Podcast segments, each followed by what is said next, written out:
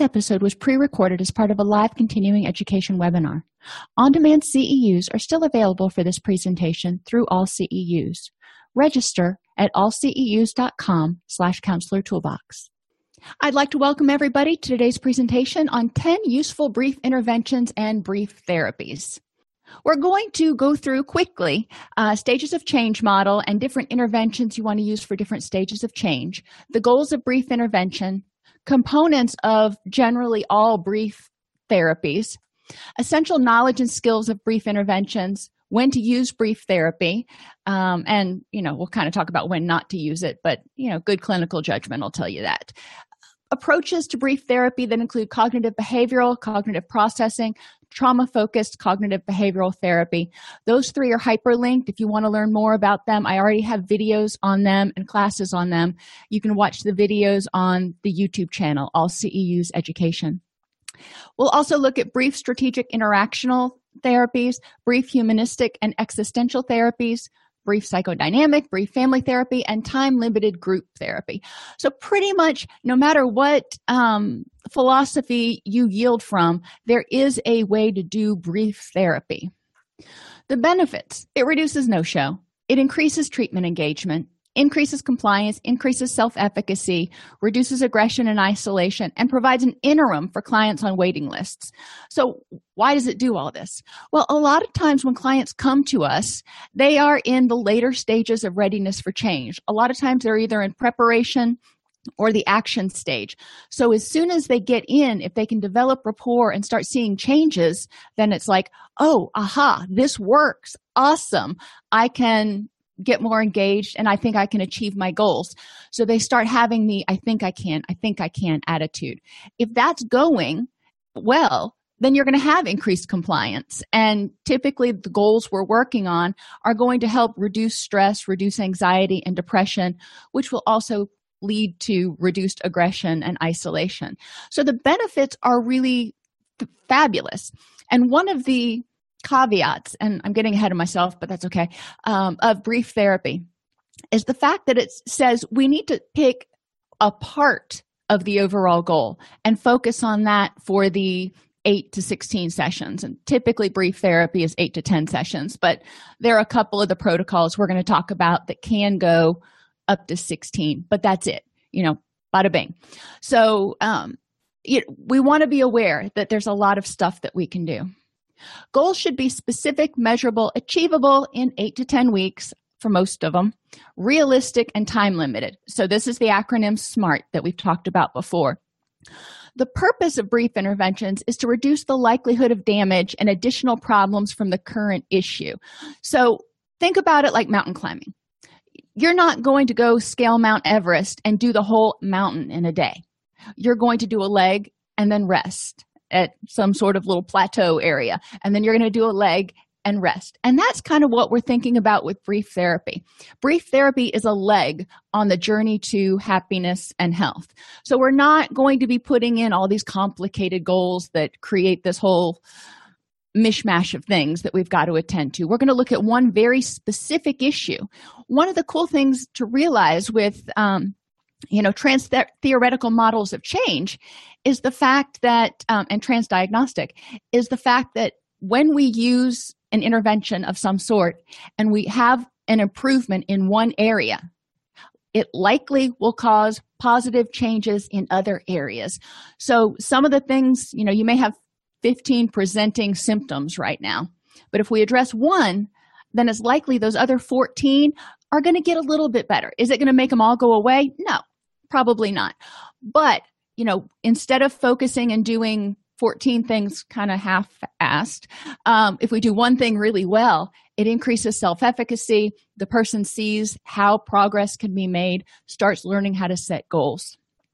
And we want to look at you know which problem which presenting issue are we going to focus on? So we want to ask the client which of these symptoms is having the greatest negative impact on your family your work your health you know upset stomach headaches migraines not sleeping whatever it is. Self-esteem or which one is causing you the most guilt or anger and frustration. So a lot of times if you put it that way to the client and really specify it instead of saying which one do you want to start with? and they're going to be like huh, i don't know. I don't even know where to start. If you phrase it in terms of which one is causing the greatest negative impact and, and you list these things then they're going to start to make connections and go you know what? This might work. And they may not be able to pick one. They may say i don't know uh, what do you suggest? And you can talk about that. But that starts developing rapport and we're still empowering the client to make the final decision. Objectives for brief interventions are to extract at least one measurable change in the client's behavior. So again we're not changing the world. We're changing one thing can they manage their time better so they don't feel as stressed and they're not making promises and then failing to keep them and doing poorly at work because they're overburdened and not managing time well? You know there's a lot of places that time management can have a positive or negative effect. So time management may be one. Expanding the positive support system. Improving social skills changing unhelpful thoughts. And as we go through these, again, I want you to think about for each one of these, you know, normally we would think, you know, if you're going to address depression, you have six different treatment plan issues. We wouldn't think of just honing in on one of these. But if you think about it and think about the impact that any one of these can have on the person's happiness, health, and well being, you can see how, you know, it might make sense to do one at a time and then just do them successively. Improving health behaviors vulnerability awareness and prevention that's sort of a dbt term when we're talking about preventing those things or addressing those things that make you more likely to respond with depression, anxiety, or anger. Um, and it can be lack of sleep, it can be poor eating, it can be um, certain environments or being around certain people. But having people understand what their vulnerabilities are, what things make them more likely to have an emotional reaction. We can look at vocational issues. A lot of people are stressed about money and work and feel they don't like their job. Think about how much time you spend at your job every day and you know i love my job. Don't get me wrong. I uh, absolutely adore what i do. But i do like 50 hours maybe 60 hours a week some weeks at work. So you know and then look at how much time i spend at home and look at t- how much time i spend sleeping. And the majority of our work week or is spent usually at work. So if people are really unhappy in their job then it's going to negatively impact a lot of other areas we can also look at increasing support group attendance, um, working on forgiveness and acceptance, staying in the here and now, using mindfulness skills in order to be aware. And this is a good, staying in the here and now is a good one for later on, but it can work in the beginning too, to help people start to become aware of what they need instead of just kind of going on autopilot all the time. Identifying triggers for the mood or behavior. So you know what is it that triggers your your stuff and how can you deal with those triggers? Eliminate the ones you can and deal with the ones that you can't eliminate. Maybe you've got a coworker that just triggers the heck out of you and you know you can't get rid of the coworker. Make maybe you can't even switch offices. So what can you do to improve that situation? If you remember back to motivational interviewing and true in brief interventions is the frames concept. Um, you want to provide feedback to the client about where they are what's going on how they norm out with the regular population. You know talk with them. And and when you're talking about you know time management we'll just pick that one because that's an easy one. Um, and you can provide them feedback with you know how can time management skills and improving that help you in all these other areas of your concern? And if you help educate them that way they might be like oh yeah you got a point there. Um, but help them figure out where they're at. Provide the responsibility for change, put that on them. They need to identify their future goals for health, activities, hobbies, and relationships. So in ACT, um, one of the techniques is to say, what, you know, if you had to def- define what a rich and meaningful life looks like for you, what would it be? Well, we're going to define that. And then we're going to step back and we're going to go, okay, what's the first step to getting to that rich and meaningful life? That's what we're going to work on. And if we accomplish that in the eight to 10 weeks and still have time left over, we can move on to the next one. They're responsible for identifying the pros and cons of their current behavior in terms of self, family, and community. Now, remember from the multicultural um, presentations that we, we just went through, not everybody is motivated by changing their behavior in order to do it for some sort of self benefit. Sometimes they're more motivated to change a behavior because they don't want to hurt their family or they don't want to hurt the community. So you need to look at where they're coming from and where their um, locus really is. We want to have them look at the consequences of staying the same. You know, that is a reasonable choice. If you keep doing what you're doing, what's going to happen? Um, reasons to change, have them identify, you know, why is it that you want to change? What brought you here? And what are some sensible strategies for change? And it's their responsibility to be open when you start talking about strategies and providing that menu of options about what's going to work and what they're willing to do and what they're not willing to do. We can provide advice to them, you know, if we ask, we don't want to lecture at them uh, about different steps to take or like about which goal to choose to start on to focus on first. And remember, I used that metaphor of the blanket. You know, if you want to unravel a knitted blanket, you start pulling a string anywhere or a sweater you start pulling a string anywhere and eventually you know you're going to pull all the strings and the whole thing will unravel. So you got to start somewhere and a lot of times it doesn't really matter where. Either way you're starting to unravel the blanket. And i have them envision that blanket as the one that's hanging over their head right now and feeling very oppressive. As soon as they start pulling that string that blanket starts to lighten all right, provide empathy and self efficacy. So, feedback, responsibility, advice, menu, empathy, and self efficacy. So, stages of change. We go through this a lot, but why is knowing stage of change important? You know, we talk about it a lot and we talk about interventions to use at each place, but why do we care? You know, we assume if somebody's in our office that they're ready to go. Well, that's not always the case. Sometimes their their spouse has told them they have to be there. Sometimes their job has sometimes the courts have. Um, and you know so you'll get people potentially in multiple stages of change. And if you try and i can tell you this from you know the school of hard knocks um, if you try using action oriented interventions with somebody who's in pre-contemplation you're not going to get anywhere. If you're trying to use the same interventions you would use with somebody who's ready to change and use those interventions with somebody who doesn't even see a problem it doesn't it doesn't fit it doesn't mesh. So there are a couple types of pre-contemplators. So when somebody's in pre-contemplation and i'll use the pool metaphor again they're sitting on the pool deck they're not hot yet the sun feels good everything's fine it's not a problem. Um, and somebody else might be saying you're going to get awful hot sitting out there in the sun and you're going you know what? No it's not that hot today. I, I don't have a problem. I'm just fine. Um, so person in pre-contemplation doesn't realize there's a problem. So we want to educate motivate them by maybe asking what are five ways this issue that brought you here today has impacted your family your your work your school? You know and they may not have much and that's okay. You know i'm not going to sit there and hound them and go well there's got to be a bunch of negative coming out of it. You know, if they don't have anything they don't. Um, and you may look at adding family or peer commentary specifically about the client. If you've got family that's in the assessment with you, if you've got family feedback, um, you know, that can be one place to get a little bit of information. Uh, if you're looking at, you know, sometimes this comes up if you're doing groups too, a problem will come up and the peers in the group may identify that, you know, such and such client seems to be having a problem. Um, but that's for a different for a different class.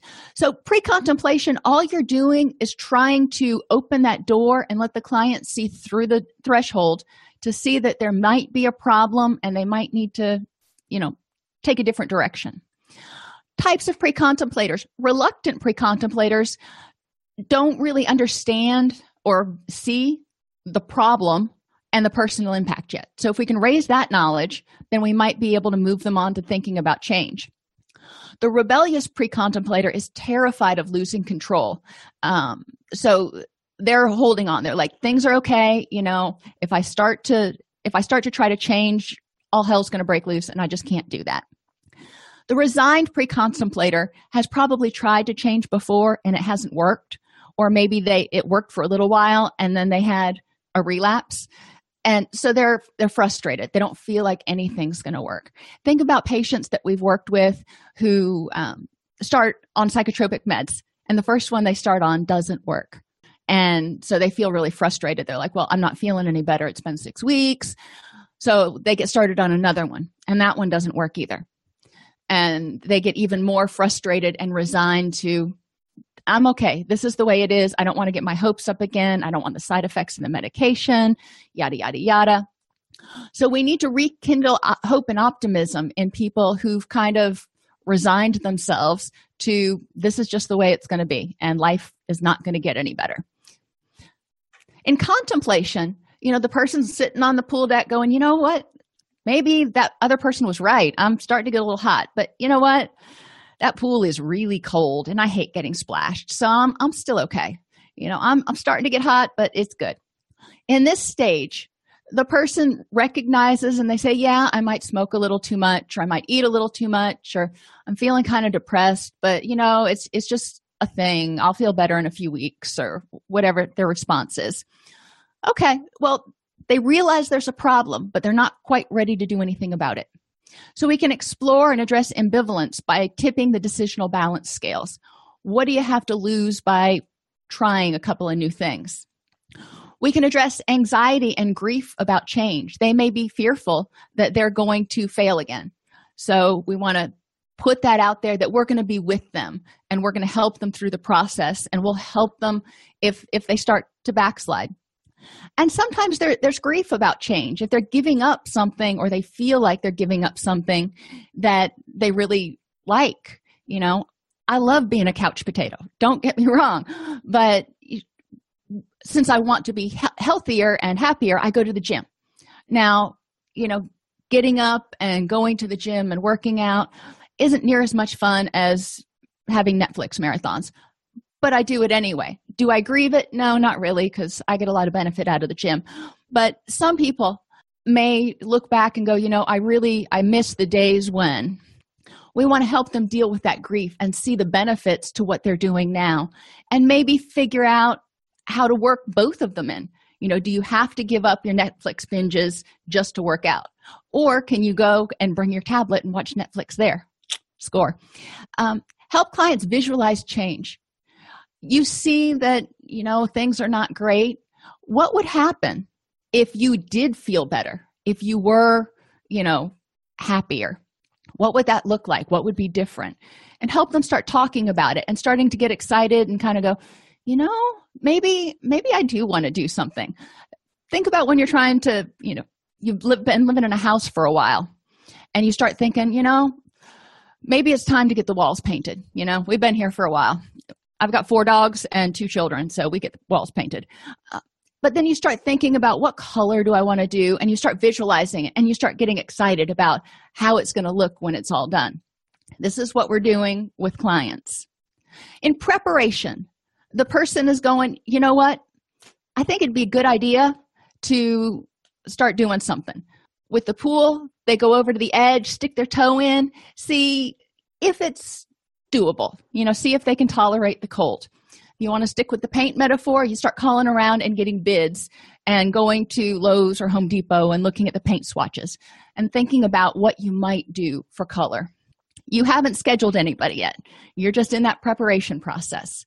With clients they may come in at this point especially for mental health counseling um, and and substance abuse but a, a lot of people come to mental health counseling and they've been feeling depressed but they're not really sure we can do anything for them.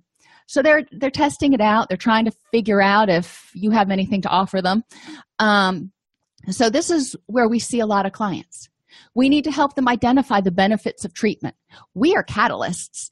They've been living in their body for 20 40 years. They're the experts on them. But we have tools and stuff that they've maybe never heard of. So we can help them speed up their change process. But ultimately they're the expert on them and it's going to be on them. So the benefits of treatment is that we're going to help them get there faster and more efficiently. We can identify and address fears and apprehensions about treatment. With a lot of people they think if i start counseling i'm going to have to go for years and i just don't really want to make that kind of time commitment. With brief therapy it's eight to ten sessions. So we can say you know what? It's eight to ten sessions and then you'll be out and if you need to come back or you want to come back to work on something else that's fabulous. But let's get the first first hurdle done first. When they can see a light at the end of the tunnel when we're saying you're going to feel some benefit and you're going to start feeling better in 8 to 10 sessions they're like oh yeah that i can do 8 to 10 sessions. I can do anything 10 times. Give the client a list of options for treatment here it can be individual you could be in group you know i could refer you over here i could make a referral um, or you could go see your primary care physician if you also want to start on meds and we could work together. You know there's a lot of different ways to address this. We can talk about a nutritionist or massage therapy. You know what do you think is going to help you? So let them see the full range of opportunities out there We'll clarify goals and strategies with them, helping them identify and address barriers to change. And this is big because clients come and they're they come into our office and they're like, "I'm ready to change." Or maybe they're like, "Well, I want to see if you can do anything for me." But once they make that decision to change, barriers come up. Childcare. So how do you handle it if your babysitter calls in sick? Um, it's winter here and theoretically we might get snow this year. And if we get more than a half an inch of snow in nashville everything shuts down. You know there's no bread on the shelves everything shuts down. So what happens if we have extended snow days? Um, what other things can you do if finan- finances are a barrier? What else can you do? What treatment options are available? Maybe your agency does payment plans or you know whatever. So identify anything that they think might get in the way if it's the holidays. We're almost through the holidays now but if somebody started treatment say mid-october they would still be in treatment during the holiday season especially thanksgiving. So that's going to be a week or two weeks when they're not in treatment. What might they do during that interim and what might potentially pop up you know i know we've been sick. Gosh we've been sick since thanksgiving somebody in our household so if their kids get sick what's going to happen that might prevent them from being able to focus on treatment? So we want to talk about all those things. Recognize that they've got a life instead of thinking that okay you're in treatment your focus is on this. They've got a life so how can we help them work treatment into their life? And i do tell clients that treatment is going to be hard work you know so don't be taking on additional stuff right now because it's going to be draining. Just kind of plan for that. Encourage them to garner social support and envision change by finding motivating stories from others. So go online. Find stories about other people who have dealt with clinical depression or gotten over anxiety or had adhd or whatever it is.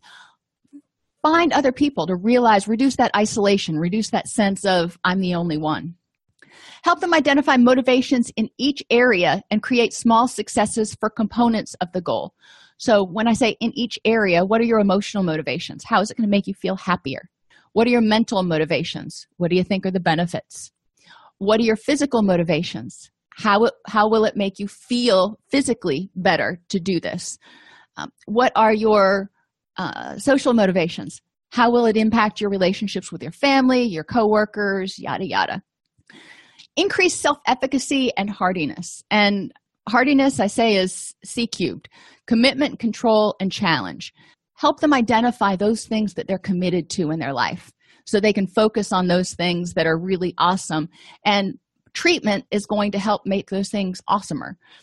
Help them focus on those things that are within their control. You know they can't change their coworker at work. You know that person is the way that person's going to be. How can they change the situation or how can they react differently if that person is you know not in a good mood?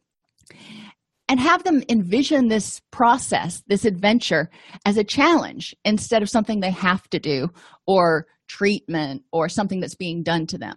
You know get them excited about how much can you accomplish and how will it improve your life so they can start focusing on the pos- positives. Strength and commitment and begin learning about the issues the person has. This is when we're going to say, What do you think contributes to your depression, to your anxiety? In action, the person is tired of being sick and tired, or in the case of the pool, they're tired of being hot. So they decide they're going to jump in the pool, they're going to cool off. With mental health, they decide, I'm tired of being depressed, I'm going to treatment. I am going to do this. So they come in for their treatment planning session. We help them create a plan, help them implement it. We help them learn how to ensure motivation is, and progress is maintained by using mindfulness skills and motivational enhancement decisional balance activities. At this point, we start helping them identify triggers for the current behavior. So, you know, poor time management. What might be a trigger for that? Maybe somebody, a friend of yours, asking you to um, help them move on Saturday, and you really hate saying no to people. So, you know, at that point, we're going to start talking about boundaries and what you need to do to be happy and healthy.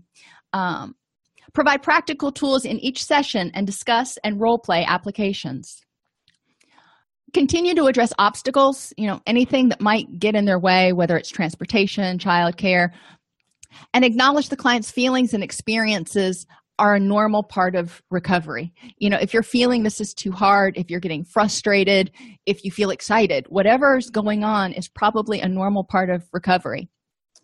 So we want to help them realize that you know not every day is a walk in the park. If you're dealing with depression and you go six days with, with no crying episodes and then the seventh day is just a horrible day that's okay.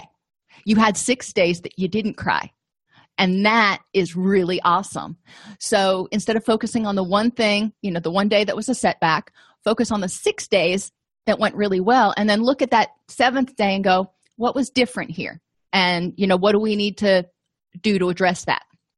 Recognizing that it's going to be two steps forward one step back sometimes. And in maintenance, they're getting ready to graduate. Encourage them to enjoy their success. Step back and look how far they've come. Hopefully, they've been keeping baselines or journals the whole way so they can look and go, wow, that's, you know, a big difference. Stay mindful of continuing to work their program. Whatever it is they're doing now that's improved the, the, the goal, they need to keep doing that just because they're not in treatment anymore doesn't mean it's time to quit being mindful and to go back to those old habits you know they need to keep doing it and make minor adjustments as needed. If somebody relapses you know and we relapse with anxiety disorders with depression sometimes you'll have another episode. And that's when the change whatever you've been doing a lot of times whatever you've been doing you've quit doing it. You've got fallen back into old habits or you've gotten wrapped up with other priorities and you've put yourself on the back burner. And so you quit doing. It was too uncomfortable or too time consuming to do the recovery stuff so you just let it go. You let it fall to the wayside. It's kind of like jumping out of the pool. It's too uncomfortable to stay in here. I'm going to go back out and you know i'll figure out how to deal with it later. So relapse means falling back into old ways of thinking and ap- acting. It is not a requirement for recovery, but most people are going to have at least what we call a lapse when they start falling into back falling back into old ways of thinking and maybe some of their old behaviors and then they catch it and they're like, "Oh, you know, I don't want to be doing this. I don't want to go back down to having a full-blown episode." Encourage them when if they start having a lapse or a relapse, whatever they want to call it, to identify what triggered it, what changed what did they quit doing? And what did they start doing instead? What things need to be addressed to keep recovery the most rewarding choice? So, if other things started to take priority, like work, maybe they're doing 60 hour days again, um, then we want to say, you know, what can we do in order to help you back off from work a little bit? And so, recovery is your priority.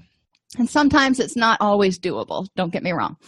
A good relapse prevention plan will have strategies for identifying early relapse warning signs like getting cranky or not having a lot of energy, drinking more caffeine than usual. Um, identify identifying relapse triggers. What typically triggers your depression? Um, and that way people can plan for it and and be able to deal with those triggers when they happen whether it's an environment a time of year a person a situation. And they have solutions. In maintenance we want to reassure, reassure the client that you know what? You're doing okay. You're doing great. We want to evaluate their present actions and redefine long-term recovery plans. This is your usually your closing session in brief therapy. We want to educate them about the relapsing nature of mental health and addictive disorders. If, if you don't stay vigilant and mindful you can fall back into those old behaviors because you were doing those for 30 years. You've only been doing these for three months. Um, so be aware of that. And sometimes you're just going to have a depressive episode. So recognizing that and not beating yourself up but stepping back up on those um, tools that you learned in order to address the depression or the anxiety. Develop a list of circumstances that might require a return to treatment. Review problems that emerged but were not addressed and help the client develop a plan for addressing them in, in the future. Like we talked about time management and maybe not being able to say no when people ask you. You're just the yes man. Um, you know so there's an issue with boundaries and maybe fear of rejection. You may not have gotten into that so much in this particular set of sessions. That may be something they need to address in the future. Can they do it with self-help workbooks? Maybe. Do they maybe need to consider coming back in a couple of months? Maybe. And since insurance a lot of times will only authorize eight to ten sessions at a time you know they kind of emphasize the episodic treatment and encourage the client to continue developing strategies for identifying and coping with high risk situations because new ones will come up and they need to be able to be mindful and when they start feeling their spidey senses going this is not going to be good develop strategies for how to deal with that. Teach the client how to capitalize on their personal strengths emphasize their self-sufficiency and self-efficacy. Look look what you did. I didn't really do much. I was just kind of here to be a sounding board develop a plan for support including family and community support prepare the client to maintain positive change through difficult times identify potential stressors and challenges prepare the client for changes to the environment and at the end of treatment ask the client to look into the future and describe where he or she intends to be at a certain time six months from now maybe. One of the things i'll do with my clients is i will have all these things tasks for maintenance i have them on a worksheet and i have them complete that and bring that to their final session. And then we talk about you know what their perception is of all these different things and what they see as stressors and challenges and successes. Okay so essential knowledge and skills. Once you figure out you know where your client is in terms of readiness for change then you and then you know what kinds of strategies are going to work and what kinds of goals are going to be best to select then you've got to figure out well now what skills do we use to implement these changes? So we have to have an overall attitude of understanding and acceptance and your basic counseling skills listening um, empathy etc remember focus on those intermediate goals.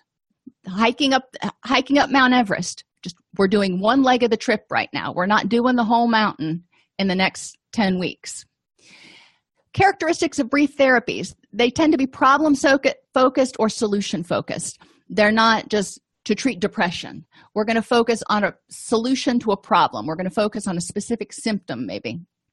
We target the symptom and not necessarily what's behind it. So, what can help alleviate your fatigue? Clearly define goals related to a specific behavior, such as improving time management. What exactly does that look like for you? Getting to work on time, or maybe even three minutes early every day, um, or and be be clearer about what to do. Um, produce immediate results, which is how we get clients engaged and really rolling with some momentum there's a rapid establishment of a working relationship if we're excited they're excited they're having successes we're just all gung-ho it's highly active empathetic and sometimes directive. We don't have a lot of time especially if you're not using a humanistic um, approach. We typically um, direct a little bit more and guide and provide more options and advice in order to keep people moving forward. It's like when you when you're traveling and google says there is a traffic jam on your route you need to detour in order to have the fastest fastest route you know google's giving us some advice. Do we have to take it? No. But a lot of times we're like oh yeah thanks. Hey appreciate the heads up. Responsibility for change is placed on the client and experiences enhance self-efficacy confidence that change is possible. So we want to make sure from the minute they walk out of that assessment they feel like they've got something that is going to help them improve the next moment not six months from now, but what's going to make tomorrow better? I have something that I can read, I can look at, I can do that's going to start me on this journey and propel me forward. Termination is discussed from the beginning. You know, it's 10 sessions. So let's look at how we're going to work on this. And outcomes are measurable. Brief therapy is appropriate for some dual diagnosis issues, but not all. You know, a lot of times you want to pick someone who doesn't have multiple diagnoses for brief therapy. You want to look at the range and severity of their pre- presenting issues. If somebody has major clinical depression, brief therapy is probably not appropriate. If they've got mild depressive disorder, then, then that might be appropriate. Um, the duration of substance dependence, if they're using substances, will impact whether brief is appropriate. The longer they've been using, likely the longer they'll need to be in treatment. The availability of familial and community supports. They're only in your office one hour a week. So the other, however many hours are in a week, they need support. Um, so, are they able to get the support they need? Are they in a recovery environment that is supportive of recovery? Uh, the level and type of influence from peers, family, and community. We're going again we want to look at the supports. Are they there? If the person has no family around they live by themselves they're pretty much isolated. Brief therapy may or may not be the best choice.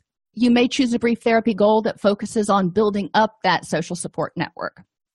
Previous treatment or attempts at recovery what's worked?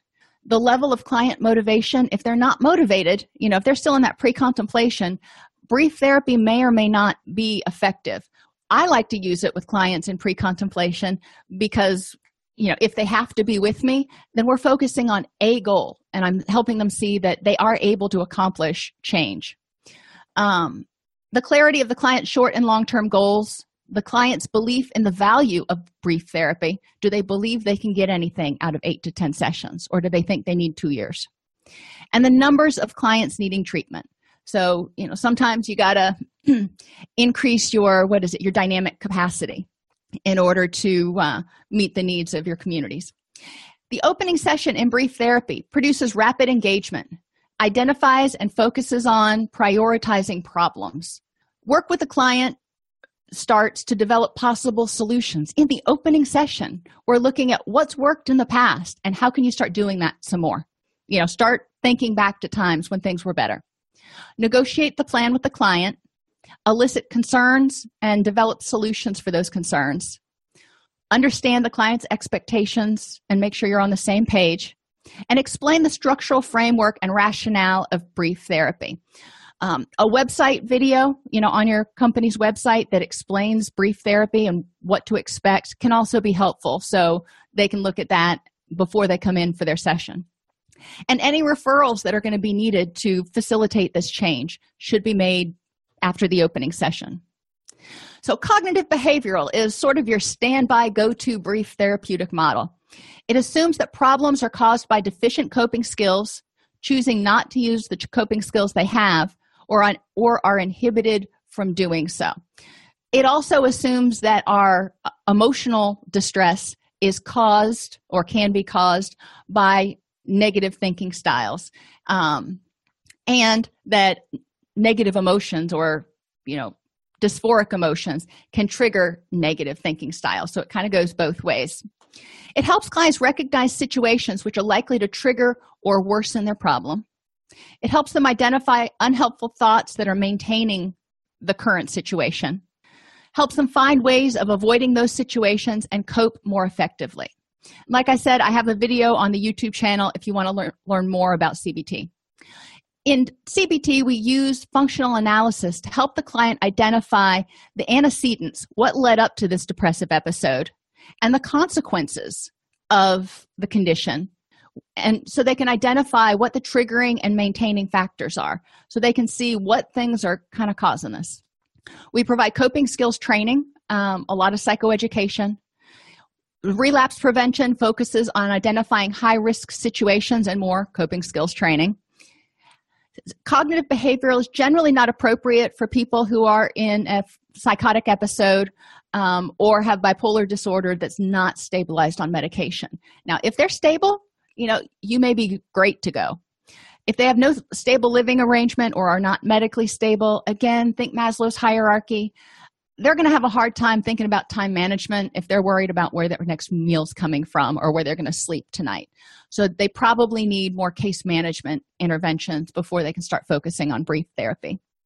The initial session in brief cbt explores the reasons the client's seeking treatment the extent to which this motivation for treatment is intrinsic whether they're there for themselves or whether they're being told they have to be there. That helps you identify the readiness for change too areas of concern that the client and significant others may have about the problem situations in which the problem is worse consequence ex- consequences experienced because of the problem. So the three major steps establish rapport edu- educate the client about cbt and then ask the client to describe a recent event that triggered some negative feeling triggered depression or anger and then illustrate the cbt process to her in the session. So she can see you know this is what we're going to be working on doing or this is one way you might work on handling the problem. Cognitive processing therapy cpt um, is a manualized therapy used by clinicians to help people recover from post-traumatic stress disorder.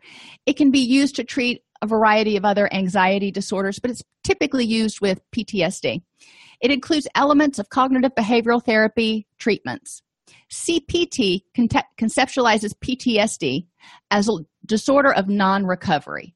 You got there, you hit this problematic acute stress period, and you didn't come back from it.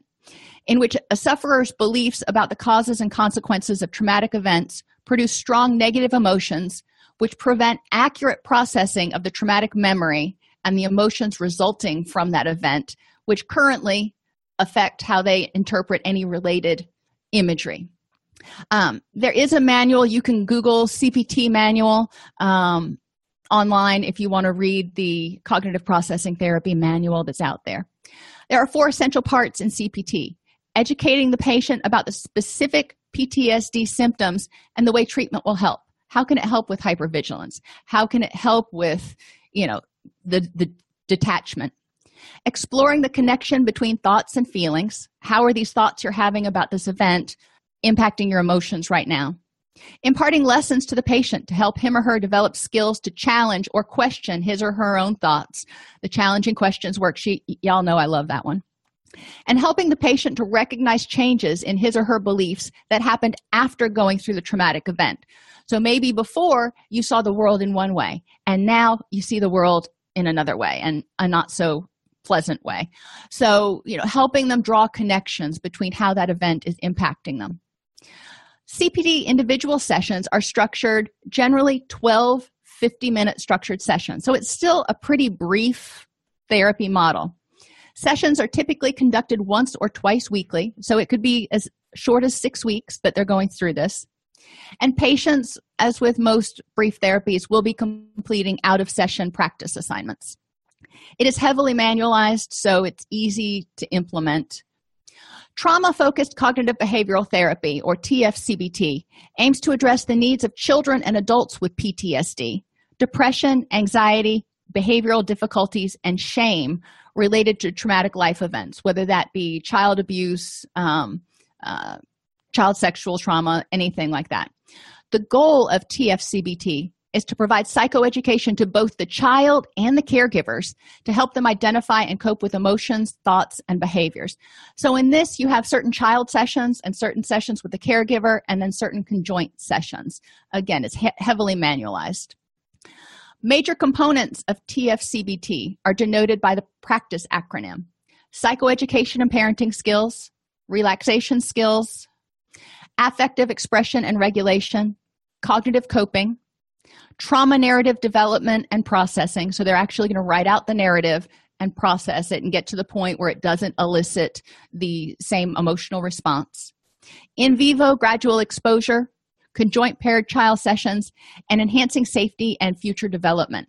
The uh, TFCBT at the uh, medical school of the University of South Carolina. They do have a CEU class there for free. Um, if you click on this link, if you want to learn more about it brief strategic interactional therapies so we're getting away from cbt now uh, focus on the individual strengths The relationship to the therapist is essential, and interventions are based on client self determination with the community serving as a resource rather than an obstacle. So, we're looking at how the interactions that this person engages in every day impact them and how they can use their community to support their recovery. The goals include defining situations that contribute to the problem in terms that are meaningful to the client. So, what do you think is causing the problem? Identify steps needed to address the problem. Heal the family system so it can support change. Because remember, we want the community and the family serving as a resource. Maintain behaviors that will help support recovery and respond to situations in which the client has relapsed in the past. So they've been going along, and then all of a sudden they had another episode. What triggered that? How can we prevent it? Were there any warning signs? Yada, yada. Brief humanistic and existential therapies emphasize understanding the human experience and focusing on the client rather than the symptom. Remember, humanistic says if we provide unconditional positive regard and clear the blockages, clients will naturally move towards self efficacy. Um, so, um, we want to help them um, clear those blocks and experience positive, unconditional positive regard. This theory views psychological problems as being the result of inhibited ability to make authentic, meaningful, and self directed choices about how to live. So, we're going to really focus on authenticity and meaning. Okay, this choice you're getting ready to make, does it fit? Does it square with who you are? And is it helping you move closer to those people, places, and things that are important to you to create a rich and meaningful life? In the initial session, you build an alliance, develop rapport, and create a climate of mutual respect emphasizing the client's freedom of choice and potential for meaningful change. You know, this is really putting a lot of responsibility on the client as being the expert. And also, obviously, we articulate the expectations and goals of therapy. How are we going to reach it? Helping them understand that unlike CBT type therapies, this is less directive. Um, it will still be a little bit more directive because of the brief nature, but we're not going to be giving it, giving them manualized assignments. We're going to help them figure out what they need to do next. Brief psychodynamic therapy enables clients to examine stuff from their past, which led to a desire to abuse substances or develop um, depression, anxiety, etc. So we're we're looking at how their stuff from the past is impacting their present. We're not necessarily processing that stuff right now, but we're saying, you know, when you react negatively to authority figures um, in the present, how, where does that come from? You know, let's think about your past and when something like that happened in your past that might still be impacting you today. And is it still an effective response to react this way to authority figures? You want to work with the client's perceptions of reality, ask questions, and sidestep rather than confronting defenses. If they're not ready to change it, you know, that's okay. We can look at other options. Brief family therapy is based on the belief that interactions with the family sets the pattern and dynamics for people's problems. So, dysfunctional families tend to create dysfunctional individuals. Family member interactions can either perpetuate or help resolve the problem. Family therapy offers an opportunity to focus on the expectations of change within the family because ostensibly they're all there for the assessment. So we can start saying, you know, what is your perception? Generally, when people come in for family therapy, there is an identified patient and they say, we want Junior to, to get better. Well, that's great. Junior, what do you want to get out of this? Um, what do you think needs to change in order for you to start feeling less depressed or less angry or whatever it is? Uh, so we want to start getting all that stuff out there in the open to figure out what interactions within the family may be perpetuating or maintaining this um, problem in one or more of the family members. Family therapy allows people to test new patterns of behavior. You know try it for a week see how it goes and come back and, and we'll talk about it. It teaches a family uh, system to support symptom uh, and maintains needed roles it teaches how a family system supports symptoms and maintains needed rules. So it helps people see how enabling, for example, in addiction happens and how that maintains the problem. It helps them see how the family system has actually been, you know, colluding with the identified patient sometimes, or maybe precipitating it or triggering it. So people start becoming more aware of their impact on one another and that reciprocal interaction. It elicits the strengths of every family member. So we can talk about what are your strengths? What do you have to contribute? How do you see this problem resolving? And explores the meaning of the problem within the family, not just within the person, but what does this mean in terms of the family? The initial session clarifies the nature of the problem and identifies the family's goals with open ended questions such as What's your goal in coming here? Every single person answers that. And you may get a because mom said I had to, um, or we want junior to get better. Uh, and we start listing all of those things. And then we start saying, well, what is the, what's precipitating this problem? You know, what do you see as causing this problem? Educate the family about what's needed to participate effectively and understand key biosocial issues related to the problem developmental levels um, stress levels you know all the stuff that's going on that we look at when we do a biopsychosocial assessment that can contribute and impact a family. If if dad is depressed that's going to have an impact on other people in the family. Um, and even if dad's not the identified patient. So we need to be aware of kind of how each person is doing. Prioritize directions for change or if the direction is sufficiently clear get started it's generally appropriate for families who are able to benefit from teaching and communication to better understand some aspect of the problem. If they are highly conflictual and dysfunctional brief family therapy is not the place to start. Um, but if it's a family who's you know generally well functioning um, you can probably do a fair amount of good work with brief family therapy. Time limited group therapy. Groups can help reduce denial and process ambivalence because if somebody's in there and they're in, you know, contemplation, they're not sure they're ready to do anything yet. Um, and they're in a group with other people who are a little bit further along, they can start hearing how they're similar to those people and go, oh, you know, maybe I do have a problem. They start seeing themselves in other people and they start going, oh, yeah, maybe that is a problem. It can facilitate acceptance of the problem, recognizing they're not alone and that recovery is possible. It assists in identifying exacerbating and mitigating factors. I love doing whiteboard exercises where we list what are the things that make it worse and what are the things that make it better. And everybody just throws out their ideas. And generally, people haven't thought of every single idea up there on the board or every single trigger up there on the board and they'll see it and they'll be like oh you know what? I had never thought about that. That's a good point. So it can be a really fun exercise and sometimes people come up with you know silly things that make it better. So we all have, all have a good laugh. Um, it provides a wealth of coping strategies and resources increases motivation for change. It can be used to treat co-occurring conditions it increases the capacity to recognize, anticipate, and cope with situations that may trigger the problem because they may see it in their group mates and go, Oh, I saw that coming from a mile away. And after they've seen it coming in other people, then they start to become more cognizant of seeing it in themselves. And it can help explore whether they believe that they have the ability to choose effective actions.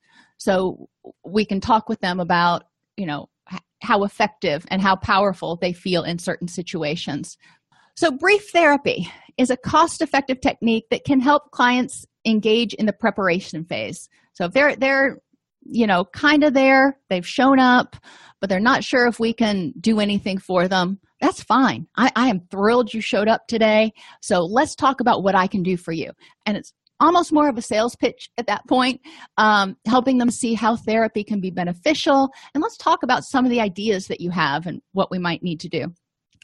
It enhances treatment compliance because clients are really involved in the process and they tend to get that momentum going and keep it going. Because 10 weeks, like I said, it's just like doing 10 push ups. I can do 10 push ups. If somebody tells me to do 50, I'm going to look at them like they're crazy.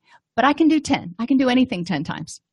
Improves outcomes it increases success and client self efficacy. It reduces cost per patient expenses instead of, um, and I don't remember the business theory, but there's a theory out there that says the more time you have to accomplish a task, the more time it's going to take to accomplish that task because you tend to slow down and get distracted a little easier. Um, so, if you only have eight to 10 sessions, clients tend to be very focused and you don't have as much that's going to impede the motivation because generally you can keep motivation going for eight to ten sessions and people are, are excited about it. It's when you get into that four five six months that they're just like you know i'm i feel like we're really not making much progress. Brief therapy you see progress um, hopefully. You reduce uh, the cost per patient expenses. It can be used for a variety of issues to help clients accomplish smart goals. So the specific measurable achievable realistic and time limited. So we want to make sure that whatever we set as the goal can be accomplished in eight to ten sessions. You know recovering from depression? Uh-uh. You know that's that's way too big.